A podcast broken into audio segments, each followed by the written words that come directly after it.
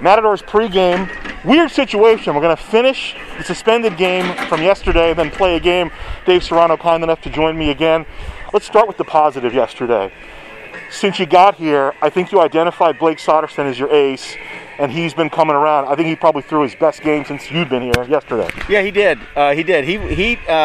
He kind of teetered a little bit in the middle innings. I think it was more of a mental thing than anything. His arm slot wasn't getting in the right place. He was missing arm side high and trying to feel for the zone. But he was able to recapture himself and give us an opportunity like we would need out of our opening guy and out of our starters. He went into the eighth inning, and it was set up perfectly for us. He went in the eighth. We have a 6-2 lead. We use Traxel as we do on Friday. And then they just did a good job of hitting Blake Shriver in the ninth inning. It was not about us walking guys or anything. It was just UC Irvine taking good at-bats and putting the ball in play and some balls that maybe squeaked in some areas. And it was just a tough game to give up the lead, but we showed some character and came back in the bottom of the ninth. And obviously we get to finish it today. Oh, yeah, I was going to say, they're not the first team. You're not the first team they've done that to.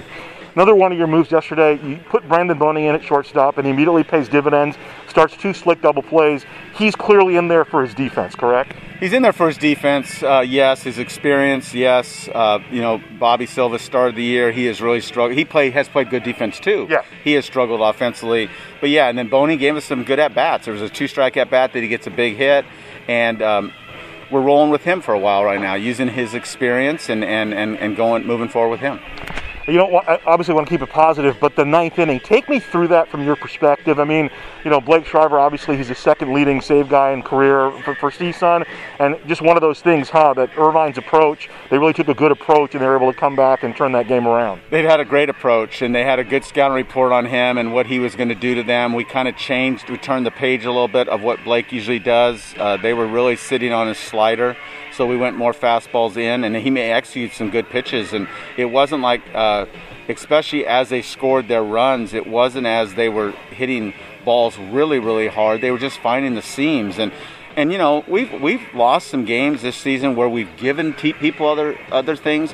We didn't lose this game, but we gave the lead up. But they had to do something, and I could go home at night and feel better about myself that they didn't. We didn't give them anything. They had to earn it to get back in the game. I was talking to Coach Walton as you guys walked out yesterday, and I said, Coach, I know you guys ended up on the wrong end this time, but that's why it's the greatest game. You have to get all the outs. You have to execute to finish the game. There's not many sports that are like that. No, there's no time clock. You got to get the 27th out, or for today, it's going to be longer.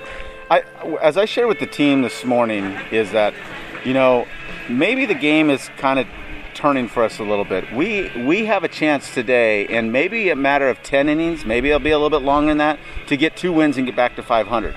I'll take that every day of the week, and hopefully we can get the lead or win the game and then carry that momentum and get our second day jitters or whatever it's going on, the Saturday jitters out of us of where we struggled in those Saturday doubleheaders. Now we'll have to deal with that on Sunday, but it's one day at a time right now. It's one pitch at a time, and I know that's a cliche, but that's what this team needs to start doing.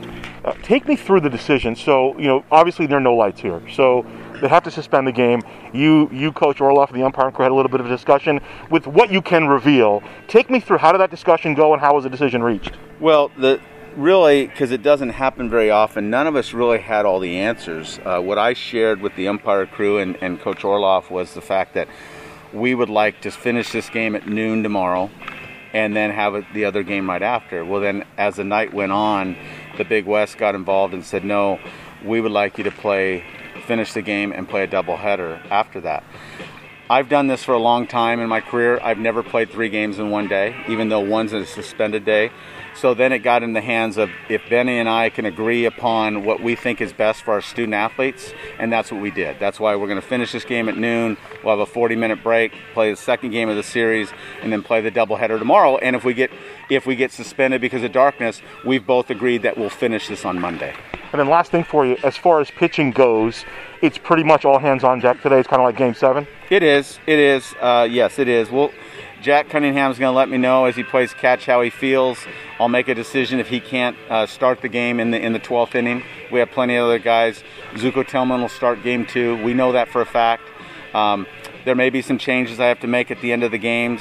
I know that right now Traxel will start or slated to start the 4th game of the series. That may change. He may be coming out of the bullpen in the next game if we have the lead and we have a chance to win.